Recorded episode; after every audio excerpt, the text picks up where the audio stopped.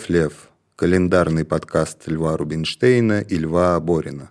Здравствуйте, дорогие друзья. Это подкаст «Лев Лев», в котором Лев Семенович Рубинштейн читает отрывки из своей книги «Целый год», а я, Лев Аборин, помогаю это все дело комментировать. Мы обсуждаем календарные события, не первостепенной значимости, но, тем не менее, так сказать, создающие фон и ткань человеческих воспоминаний, по крайней мере, на примере одной большой и богатой судьбы. Видите, Лев Семенович, очень я пафосно заговорил, потому что мы приближаемся к концу августа, к самым разным историческим событиям. Я не помню, мы в прошлом выпуске начинали обсуждать августовский путч, который у многих первым делом ассоциируется с августом. И то, что август – это такой месяц самых разных неприятных, как правило, коллизий. Что это какой-то фатальный месяц в каком смысле. Да, да это такая, причем, как мы выяснили, постсоветская примета, которая продолжает. И посмотрим, что будет в этом августе. Надеюсь, что у наших слушателей все будет хорошо. А мы добрались с вами до середины августа. Да, и начинаем с 16 да, кажется? Начинаем с 16 да. И вот 16 августа 1893 года умер Жан Жан-Мартен Шарко, французский психиатр, придумавший душ антидепрессант Шарко. В центральных банях, куда отец водил меня пару раз, мне очень нравился бассейн. Прежде всего тем, что он был мелкий, и в нем можно было стоять, потому что плавать я не умел. Был там также и душ Шарко, который поливал тебя сильными струями со всех сторон. Он мне ужасно не понравился. Было щекотно и неприятно. И даже, как мне показалось, больно. Вот. А я все время вспоминаю чудесный рассказ Чехова. Я совершенно забыл, как он называется. И вы мне сейчас, если помните, напомните который заканчивался прямой речью «Душ Шарко, ваше превосходительство». Не помните ли вы этот рассказ? Нет, не помню. Надо посмотреть. Я забыл название этого рассказа. Там шла речь о каком-то э, деревенском человеке, который приехал в столицу, устроился типа банщиком или, или чем-то таким, и поливал, значит, душем Шарко каких-то важных персон. Ну, Чехов-то как врач должен был знать все про душ Шарко. Я вот как раз из этого календаря узнал, что Шарко был психиатром. Я путаю, собственно говоря, часто этот душ с контрастным душем, когда просто тебя обливают то холодный, то горячий, да. Это другое. А душ Шарко, который со всех сторон на тебя фигачит вообще. Ладно, 17 августа 1948 мать Тереза покинула обитель Лорето и отправилась бродить по трущобам Калькутты, чтобы служить беднейшим из бедных. Однажды одноклассник Вова Гусев после школы пригласил меня к себе. Оказалось, что он со своей матерью жил прямо в проходной какого-то завода, где мать работала вахтером. Она угостила нас супом с макаронами. Второе были те же макароны. Мне все понравилось. Особенно мне понравилось жилище, потому что все время мимо нас кто-то ходил, и это было очень интересно. Что такое бедность, я тогда не знал. То есть знал, но я знал, что бедность бывает только в других странах. В Америке, например. Э, вот действительно слово «бедный» к людям не применяли. Хотя, в общем, вокруг меня в те годы была какая-то совершенно вопиющая, иногда вот бедность кошмарная, но вроде и той, что я только что писал. Но иногда про людей говорили там, они нуждаются. Это можно было. Но сказать «бедный» Как и богатый, кстати говоря. Слова «бедный» и «богатый» — это была примета только капиталистического мира. Да, это какие-то крайности, которых в советской стране не должно было наблюдаться. Да, про богатых говорили, они обеспечены, вот говорили, да? Обеспеченные это были те, у кого был, например, пианино. А если у кого автомобиль был, это кто был такой? Тоже, конечно. Это люди обеспечены. То есть они и, пианино, и автомобиль это равные как бы приметы достатка в советское время. Ну нет, они, они разного ранга приметы достатка, разумеется. Автомобиль совсем был мало у кого, конечно. А пианино или, э, скажем, ну теле... я, я застал время, когда телевизор был приметой сказать, достатка. Обычно в каждой большой коммуналке телевизор был у кого-нибудь у одного. Коммунальный телевизор, то есть это был. И туда, конечно, все ходили, значит, вечером смотреть, да. Причем дамы иногда принаряжались даже даже губы красят. Это что-то вроде как в кино пошли. Кстати, а вы слышали, Семенович, истории про то, что мать Тереза на самом деле была э, не такой уж великой благотворительницей. Нет. Есть целая книжка про нее, которая э, называется «Миссионерская позиция», которую написал такой известный эссеист, атеист Кристофер Хитченс. И он там рассказывает, как на самом деле мать Тереза э, всячески лицемерила, брала деньги у диктаторов, требовала не, э, не лечить бедных, потому что страдания угодно Богу, а сама при этом лечилась в каких-то дорогих клиниках и тому подобное. А, даже так? То есть есть такая история. Да. Ну, вы знаете, вообще отдельный жанр, очень популярный, надо сказать. Это, что называется, разоблачение святости. Это людям очень свойственно, да? Что все было на самом деле не так. Может быть и правда. Но вообще людям свойственно никогда до конца не верить э, вообще, значит, в очень хорошее. Это есть такое. Небось, по ночам икру жрет, а сам вот... Хорошо, дальше пошло. 18 августа 1850 умер Оноре де Бальзак, французский писатель.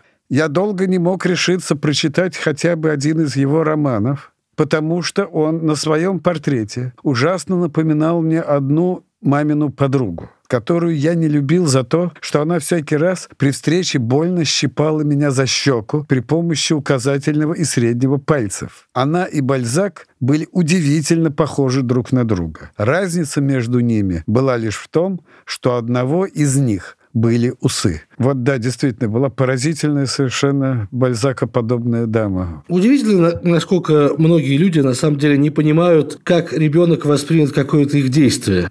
Да, кажется, что ущипнуть ребенка за щеку – это что-то такое милое и приятное, что ему должно понравиться. Но это ласка, конечно. Но это реально больно было. Да, а Бальзак, он же был какой-то грузный такой человек. Я, честно сказать, не очень сейчас помню, как он выглядит, надо посмотреть. Так она тоже. А, ну, ну да. Он был грузный, с пузом, с круглым лицом, с такими щечками, только при этом с усами. И у него на портрете еще такой вид, он еще руку так держит, как будто он хочет сказать «мамой клянусь» или что-то в этом роде. Вот-вот. Я помню, что у него была какая-то страшная долгая история любви с э, женщиной по фамилии Ганская. Эвелина Ганская. Оттуда знаменитая реплика из трех сестер. Бальзак венчался в Бердичеве. Помните такую реплику? Да, да, да, да, да. Это был такой персонаж Чебутыкин, который все время читал газеты и оттуда вдруг зачитывал какие-то кусочки. Мы, между прочим, сейчас тем же самым занимаемся, как Чебутыкин, Дэн. Да, да, да. 19 августа 1692 в английской колонии Массачусетс осуждены за колдовство и повешены пять женщин.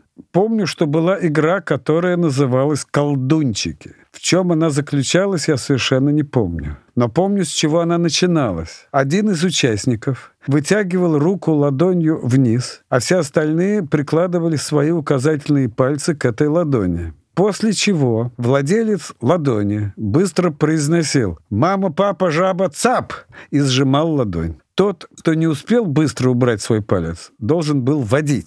А вот что там было дальше, я повторяю, не помню. Лев, не помните? Ну, это такие коллективные салки, когда, в общем, нужно ловить. Некие колдунчики ловят, то есть заколдовывают бегающих участников, и они после этого как бы замирают и из игры выбывают. Ничего выдающегося, в общем. Понятно. Но вот этот жест, он мне кажется таким интересным с театральной точки зрения. Так, 20 августа 1721 пущены знаменитые фонтаны и каскады Петергофа.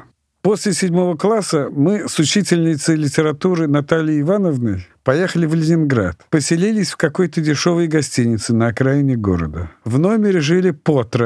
В том номере, где жил я, жил еще Смирнов и Павлов. Полночи мы трепались и смешили друг друга. Утром отправлялись по всяким достопримечательностям. Побывали мы и в Петергофе. Там были фонтаны. Один из них изображал Самсона, разрывающего пасть льву. Всю обратную дорогу Смирнов и Павлов шутили.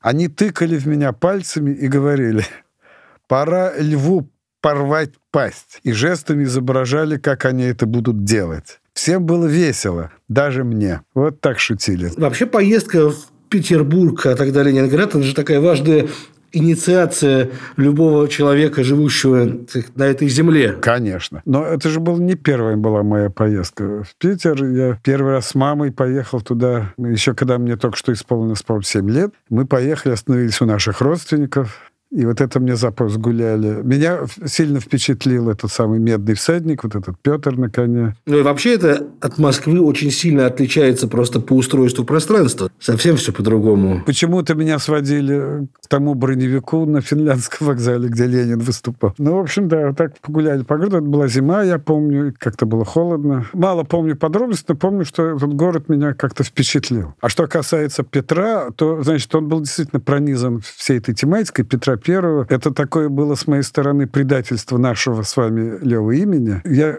захотел перестать быть львом и захотел стать Петром. И даже я иногда представлялся, как, когда знакомился с какими-то сверстниками, я врал, что меня зовут Петя. Вы знаете, у меня было ровно то же самое, да. Серьезно? Я тоже, приходя в гости, говорил «я Петя». Мне было года три или четыре, почему-то было такое желание быть Петей. Лев, это потрясающее признание. Это значит, что львам свойственно хотеть быть Петрами? Да, это когда у меня родился старший сын, то, конечно, он стал Петей. Раз уж я не смог, то пришлось быть Петей ему. У вас не получилось, да-да-да. Да, да, да. Но я к своему имени действительно как-то плохо относился, но в моем случае, потому что в моем поколении это имя довольно редкое. Я до сих пор оглядываюсь, когда я слышу где-то в толпе кто-то зовет Леву. Мне кажется, что надо при- принять свою львиность в какой-то момент, и жизнь станет проще, да. Ну, вообще, да. Я думаю, что уже пора. Тем более, что как-то так называется наш подкаст. Или не называется. Или не называется. По крайней мере, он так назывался до определенного момента. 21 августа 1968 в Чехословакию введены войска стран Варшавского договора. Конец Пражской весны. В этот день я был в Таллине и ничего не знал. Шел по улице и встретил московских знакомых, мужа и жену. У них был совершенно подавленный вид. Я спросил, что случилось?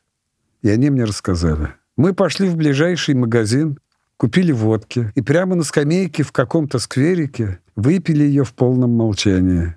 Говорить-то было не о чем. Да, я этот день помню хорошо. Вот к вопросу, Лева, о всяких, э, значит, событиях августа, всяких неприятных. Да, действительно, подавление пражской весны – это одно из таких позднеавгустовских событий, которые, безусловно, роковые, тяжелые и страшные. Для меня одним из важнейших знакомств в жизни было знакомство с Натальей Горбаневской, одной из участниц демонстрации на Красной площади, когда э, 8 диссидентов вышли на Красную площадь в знак протеста против введения войск в Чехословакию. Я познакомился потом и с другими ее участниками, с Павлом Литвиновым и, и с Виктором Файнбергом. Но вот э, знакомство с Горбаневской было первым. Она потом настаивала, чтобы ее называли только Наташей на «ты». Наташа, да, поэтка, да-да-да. И для меня это было очень дорогое, важное, во многом определяющее знакомство. Но вы ведь тоже хорошо ее знали, Лев Семенович. И она, кстати, первая, кто себя называл поэткой,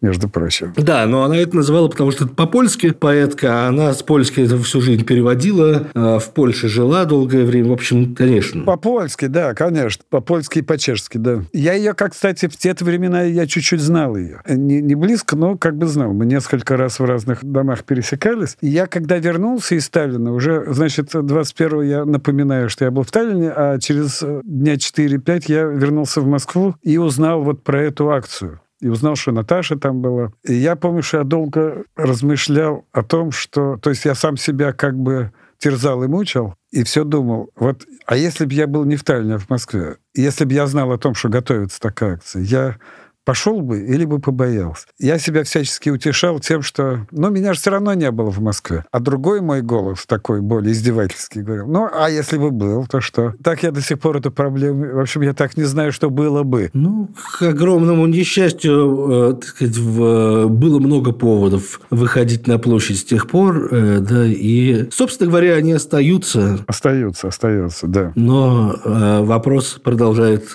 так сказать, висеть в воздухе. Все более насущно. Это правда, это правда. То есть это был первый на моей памяти э, раскол культурного сообщества, вообще интеллигенции, молодежи. Вся эта пражская весна, она же была...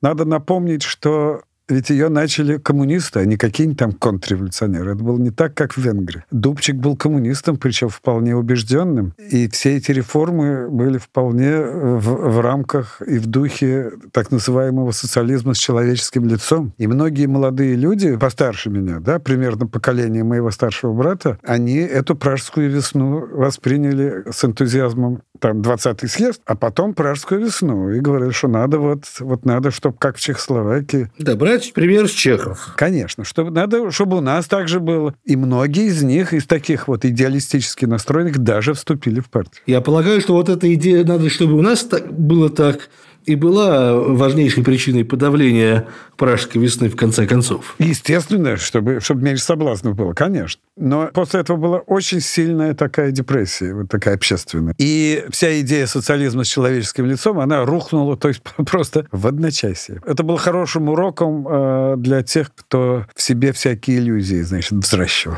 22 августа 1941 Государственный комитет обороны СССР принял постановление о введении водки на снабжение в действующей Красной армии. С войны многие возвращались законченными алкоголиками. Я помню, как у пивного ларька Два одноногих инвалида дрались костылями. Подрались они потому, что один другого обозвал тыловой крысой. Их разнимали, говоря, «Мужики, вы чего? Вы же фронтовики. Нехорошо». Фронтовиков тогда было очень много, практически все окружавшие меня мужское население. Они были разными, умными и глупыми, добрыми и злыми. Были среди них честные и жулики. К ним тогда не было никакого особого сентиментального отношения, которое возникло позже, в 60-е и 70-е годы. И слова «ветеран», кстати, не было тогда. Да, я очень хорошо помню празднование 50-летия Победы, когда я учился, кажется, во втором классе. Нас построили в торжественную линейку и повели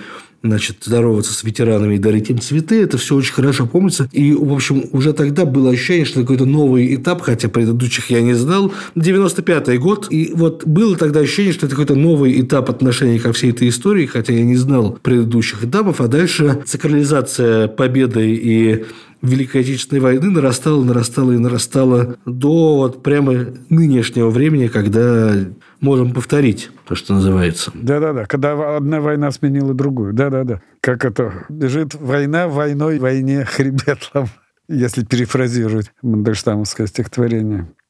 23 августа 1935. Опубликовано решение СНК СССР и ЦК ВКПБ о замене двуглавых орлов на башнях Кремля пятиконечными звездами. Я, кстати, не думал, что это так долго сохранялось. Мой друг-художник жил в Замоскворечье.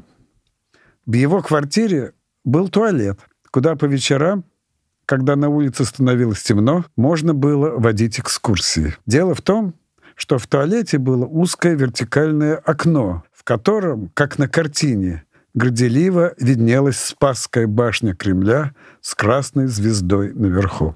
Такая ready-made инсталляция, да, которая сама по себе получалась. Да-да-да. Все гости ходили смотреть на Спасскую башню. Она была очень красиво вписана в это окошко. Но когда я рассказал одному своему знакомому про это вот окошко в сортире, значит, он говорит, это что? Я, говорю, тоже в другом туалете у знакомых. Я думаю, что он наврал. Но это, если не наврал, то это замечательно. Маленькое квадратное окошко, которое было просто, говорит, идеально вписано только звезда с той самой Спасской башни. Красиво красиво. Такое окошко и звезда в нем. 24 августа 1876.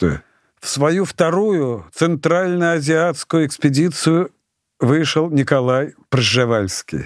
Когда-то существовала, а кажется, существует и по сей день, устойчивая легенда, утверждающая, что Проживальский – отец Сталина. Возникла она, я думаю, потому, что между тем и другим существует действительно поразительное портретное сходство. В качестве аргумента кроме портретного сходства, приводился то ли реальный, то ли мнимый исторический факт, свидетельствующий о том, что Проживальский бывал в горе примерно в те же годы, в один из которых родился Сталин. Ну вот, действительно, бесконечные были эти разговоры. Все время, так сказать, прожевывали этот факт. Нет, но факт остается фактом. В, в энциклопедии, в которой я видел портрет Проживальского, он действительно удивительным образом похож на Сталина. Причем Сталина сразу позднего такого, уже послевоенного. Да, в конце 50-х ведь был снят фильм «Проживальский». Э, среди вот всех этих фильмов Александр Невский и так далее, фильмов про великих русских, да, в частности, вот э, был и Проживальский, заказанный Сталиным, фильм про своего возможного отца, папу. Так вот, а играл Проживальского актер по фамилии Папов. Так что, возможно, Именно этот факт подтверждает легенду. А вот эти фильмы, да, это начало-середины 50-х, когда косяком пошли историко-биографические кинофильмы. Да, там был Ушаков, еще кто-то. Да все. Были военачальники, были деятели, значит, искусства и культуры. Да, Пушкин, Лермонтов, конечно, туда же. Михаил Глинка, Суриков, там черт знает кто вообще, да. То есть, да, советский байопик. На самом деле, хорошо бы почитать какую-то работу по этому всему созданию биографии. Уверен, что такая есть. Наверное. Киноведы какие-нибудь это все, да, копали. Почему-то мне запомнилось. Я помню, что кинофильм Суриков. Там Суриков, который... Это Суриков художник или поэт? Художник, художник. Художник Суриков, который боярни Морозов. Значит, он все время там... Я помню, что он все... Значит, он написал эту боярыню в санях и очень мучился, потому что на картине сани не ехали. Вот его страшно мучило, что вот они не едут. И он даже значит, звал жену, там, не знаю, ну, Машеньку условно, Машенька, иди сюда. Она приходила, говорит, Машенька, скажи, едут сани? Она глядела на него влюбленными глазами, но честно отвечала, нет, Васенька, не едут. Эх, опять не едут, да? Не едут, да-да-да. Он кусал эту кисточку, значит, и однажды в окне просто своего дома увидел, вот бегает, что называется, дворовый мальчик. Вот. Он увидел какой-то мальчишку, который бегал по сугробу. И он говорит, ну-ка, ну-ка, притащил к себе в мастерскую этого мальчика, значит, заставил его позировать. И рядом, если вы помните, с этими санями бегал Ванечка, э, мальчик, и в очередной раз пришла эта его жена, он говорит, ну, скажи, Машенька, теперь едут сани? Она говорит, теперь едут. И такая торжествующая музыка заиграла. Ну и много таких еще фильмов было.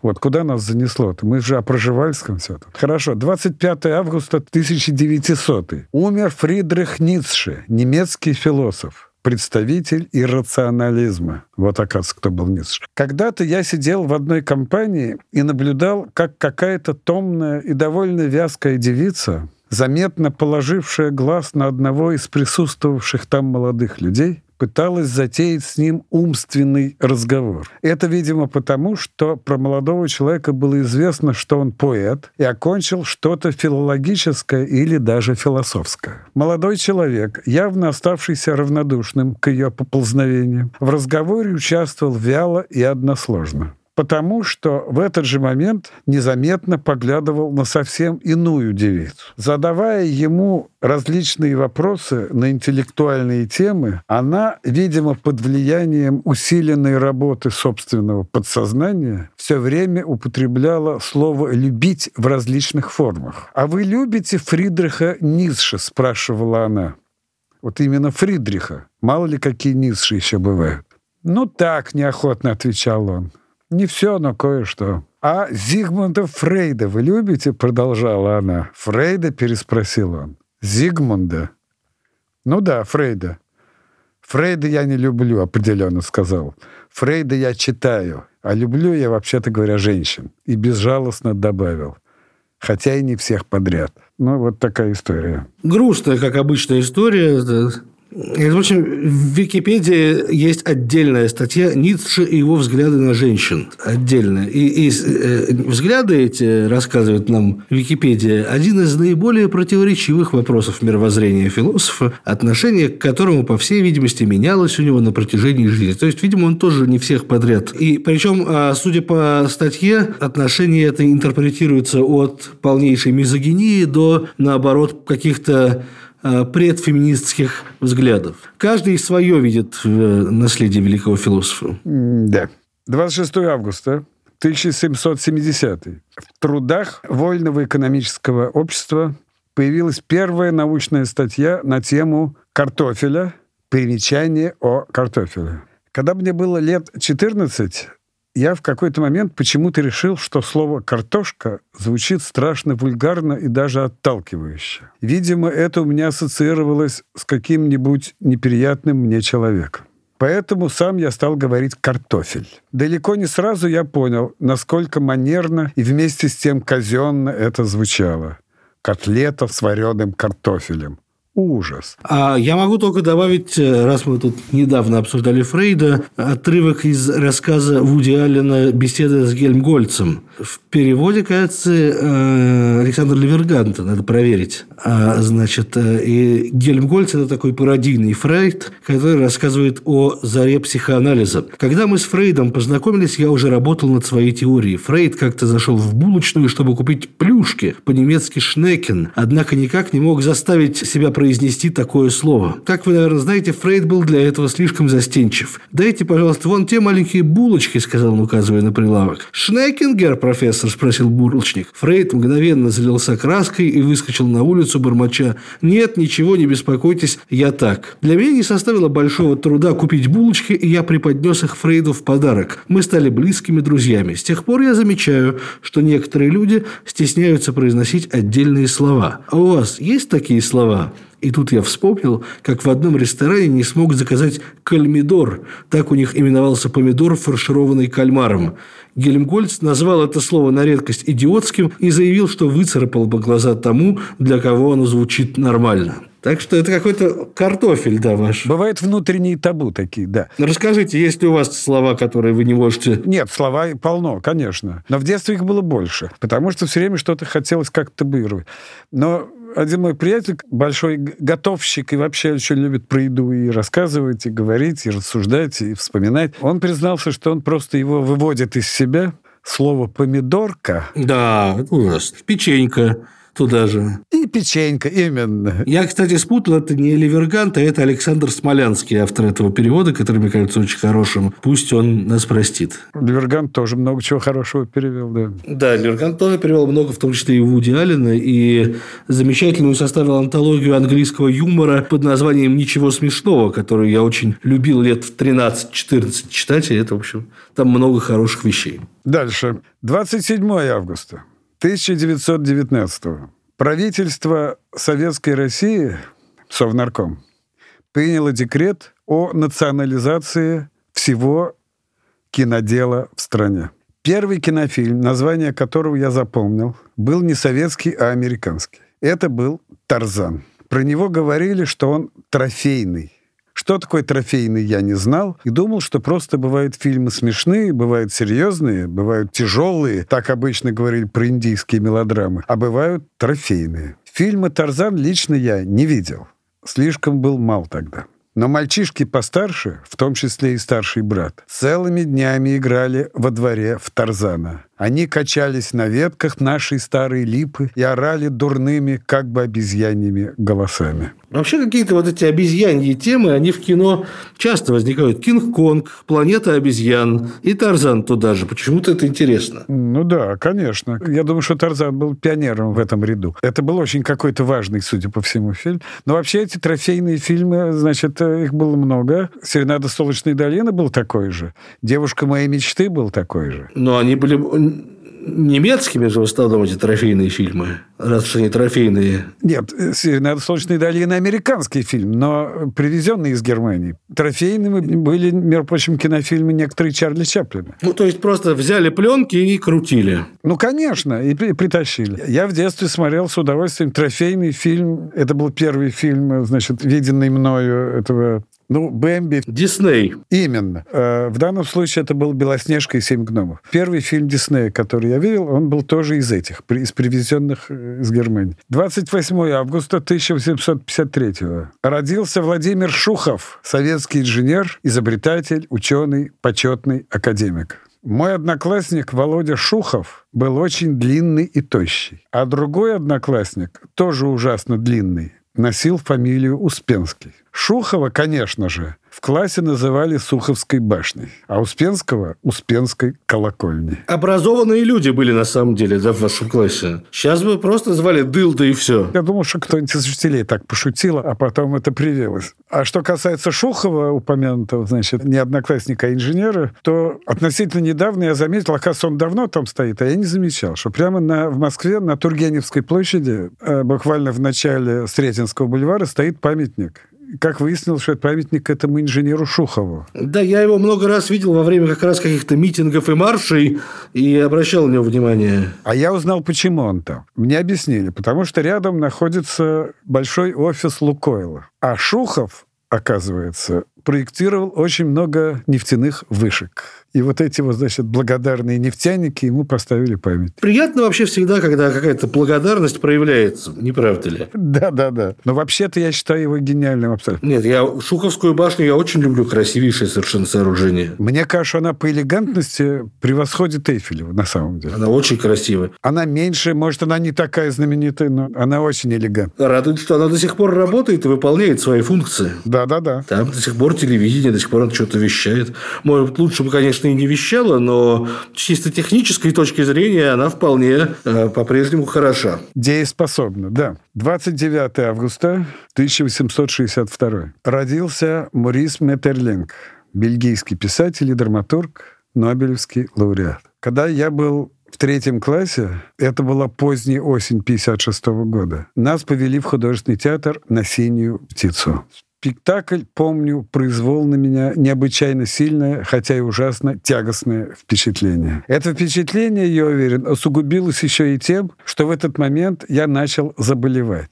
А когда приехал домой, то сразу же слег с высокой температурой. Хорошо помню, что сквозь температурный сон я слышал, как что-то тревожным голосом бормотало радио, а родители в полголоса обсуждали события в Венгрии. Нужно, конечно, пояснять, что это за события. Это такой впандант к нашему недавнему обсуждению чехословацких событий. Да? Венгерские были на 12 лет раньше, и там как раз было антикоммунистическое восстание, подавленное очень жестоко советским правительством. Совершенно верно. В советской риторике, в такой, значит, пропагандистской, это называлось мятежом. Контрреволюционный мятеж в Венгрии это называлось. Глубокой осенью 56 года произошло венгерское восстание, на самом деле такое антикоммунистическое, античекистское, анти антисталинистское. Оно было очень мощное, оно было очень, надо сказать, жестокое с, с обеих сторон. Да, там же Имре Надь был, кажется, его вождем, которого потом казнили за этот мятеж. Оно было очень жестоко подавлено советскими танками.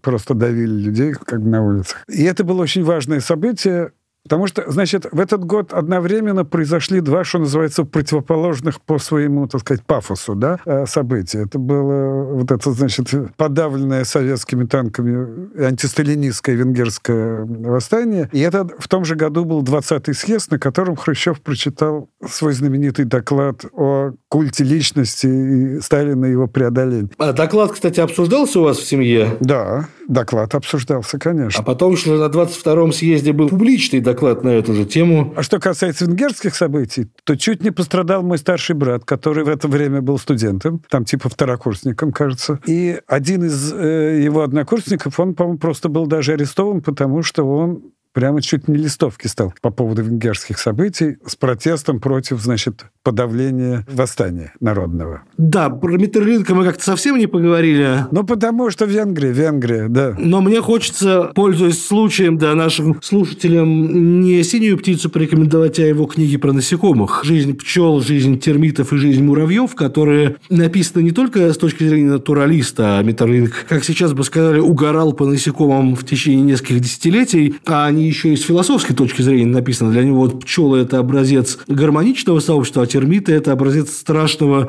разрушительного сообщества. Да? Они могут только разрушать, и нравы у них царят тоже отнюдь не идиллические, как у пчел, а наоборот какие-то страшные и чудовищные. Книжки очень производят впечатление большое. Что ты про него еще рассказываешь? Что он был чуть ли не первым э, автолюбителем в стране. Он же из Бельгии, да, насколько я помню? Да-да, бельгийский писатель. Да-да-да, что у него был собственный автомобиль, и он один из первых вообще в стране стал ездить на автомобиле, не будучи профессиональным, э, значит, водителем, потому что вообще автомобили водили шофера. В советской России, кажется, это был Маяковский, который завел первый личный автомобиль. По крайней мере, один из. Но он сам не водил, у него был водитель. Он не водил, да-да-да. А вот Миттерлинг именно что водил, и это ему очень нравилось. Это был для него такой вид спорта. Хорошо, приближаемся. 30 августа 1918 Фанни Каплан совершила покушение на Владимира Ильича Ленина. Помню, как во дворе сидел на шаткой табуретке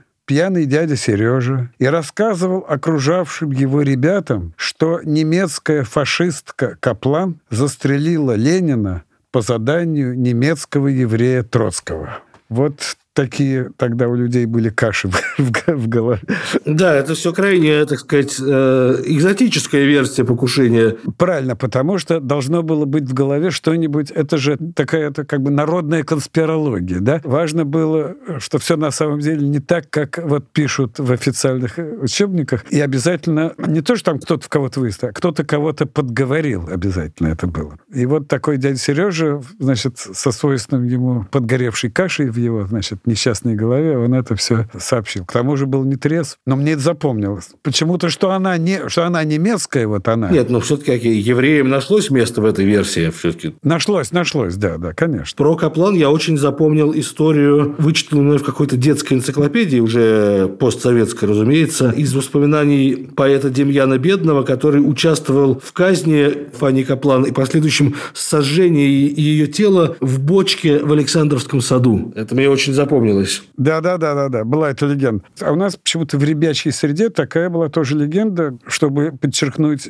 невероятный гуманизм Ильича. Легенда была такая, что ее, значит, схватили, поймали, а Ленин еще, значит, будучи почти без сознания, но, в общем, как-то он приказал ее отпустить. Ее отпустили. И что она долго жила совсем до недавнего времени. Жила себе, жила Фанни Капла. Нет, на самом деле нет. Она же еще была страшно близорукая, что, видимо, повлияло на э, меткость ее выстрела. Что повлияло на результат, да. Это еще она вплотную подошла. Я видел где-то ее портрет. Она такая была даже хорошенькая какая-то миловидная. Ну и, наконец, 31 августа 1935. Донбасский шахтер Алексей Стаханов превысил суточную норму угледобычи в 14 раз, что послужило началом стахановского движения. Мой товарищ, врач, уже давно живущий в Хайфе, рассказывал, как главный врач той больницы, где он работает, выходец то ли из Канады, то ли из Штатов, сказал ему однажды на иврите, «Вы, Александр, прекрасный доктор, вы прямо стахановец». Откуда ему известно это слово, которое и здесь-то уже забыли, совершенно непонятно. А я могу рассказать, откуда, да? Ну-ка, интересно. Стахановский подвиг очень широко освещался в э, зарубежной прессе. Возникли прилагательные типа стахановит и стахановик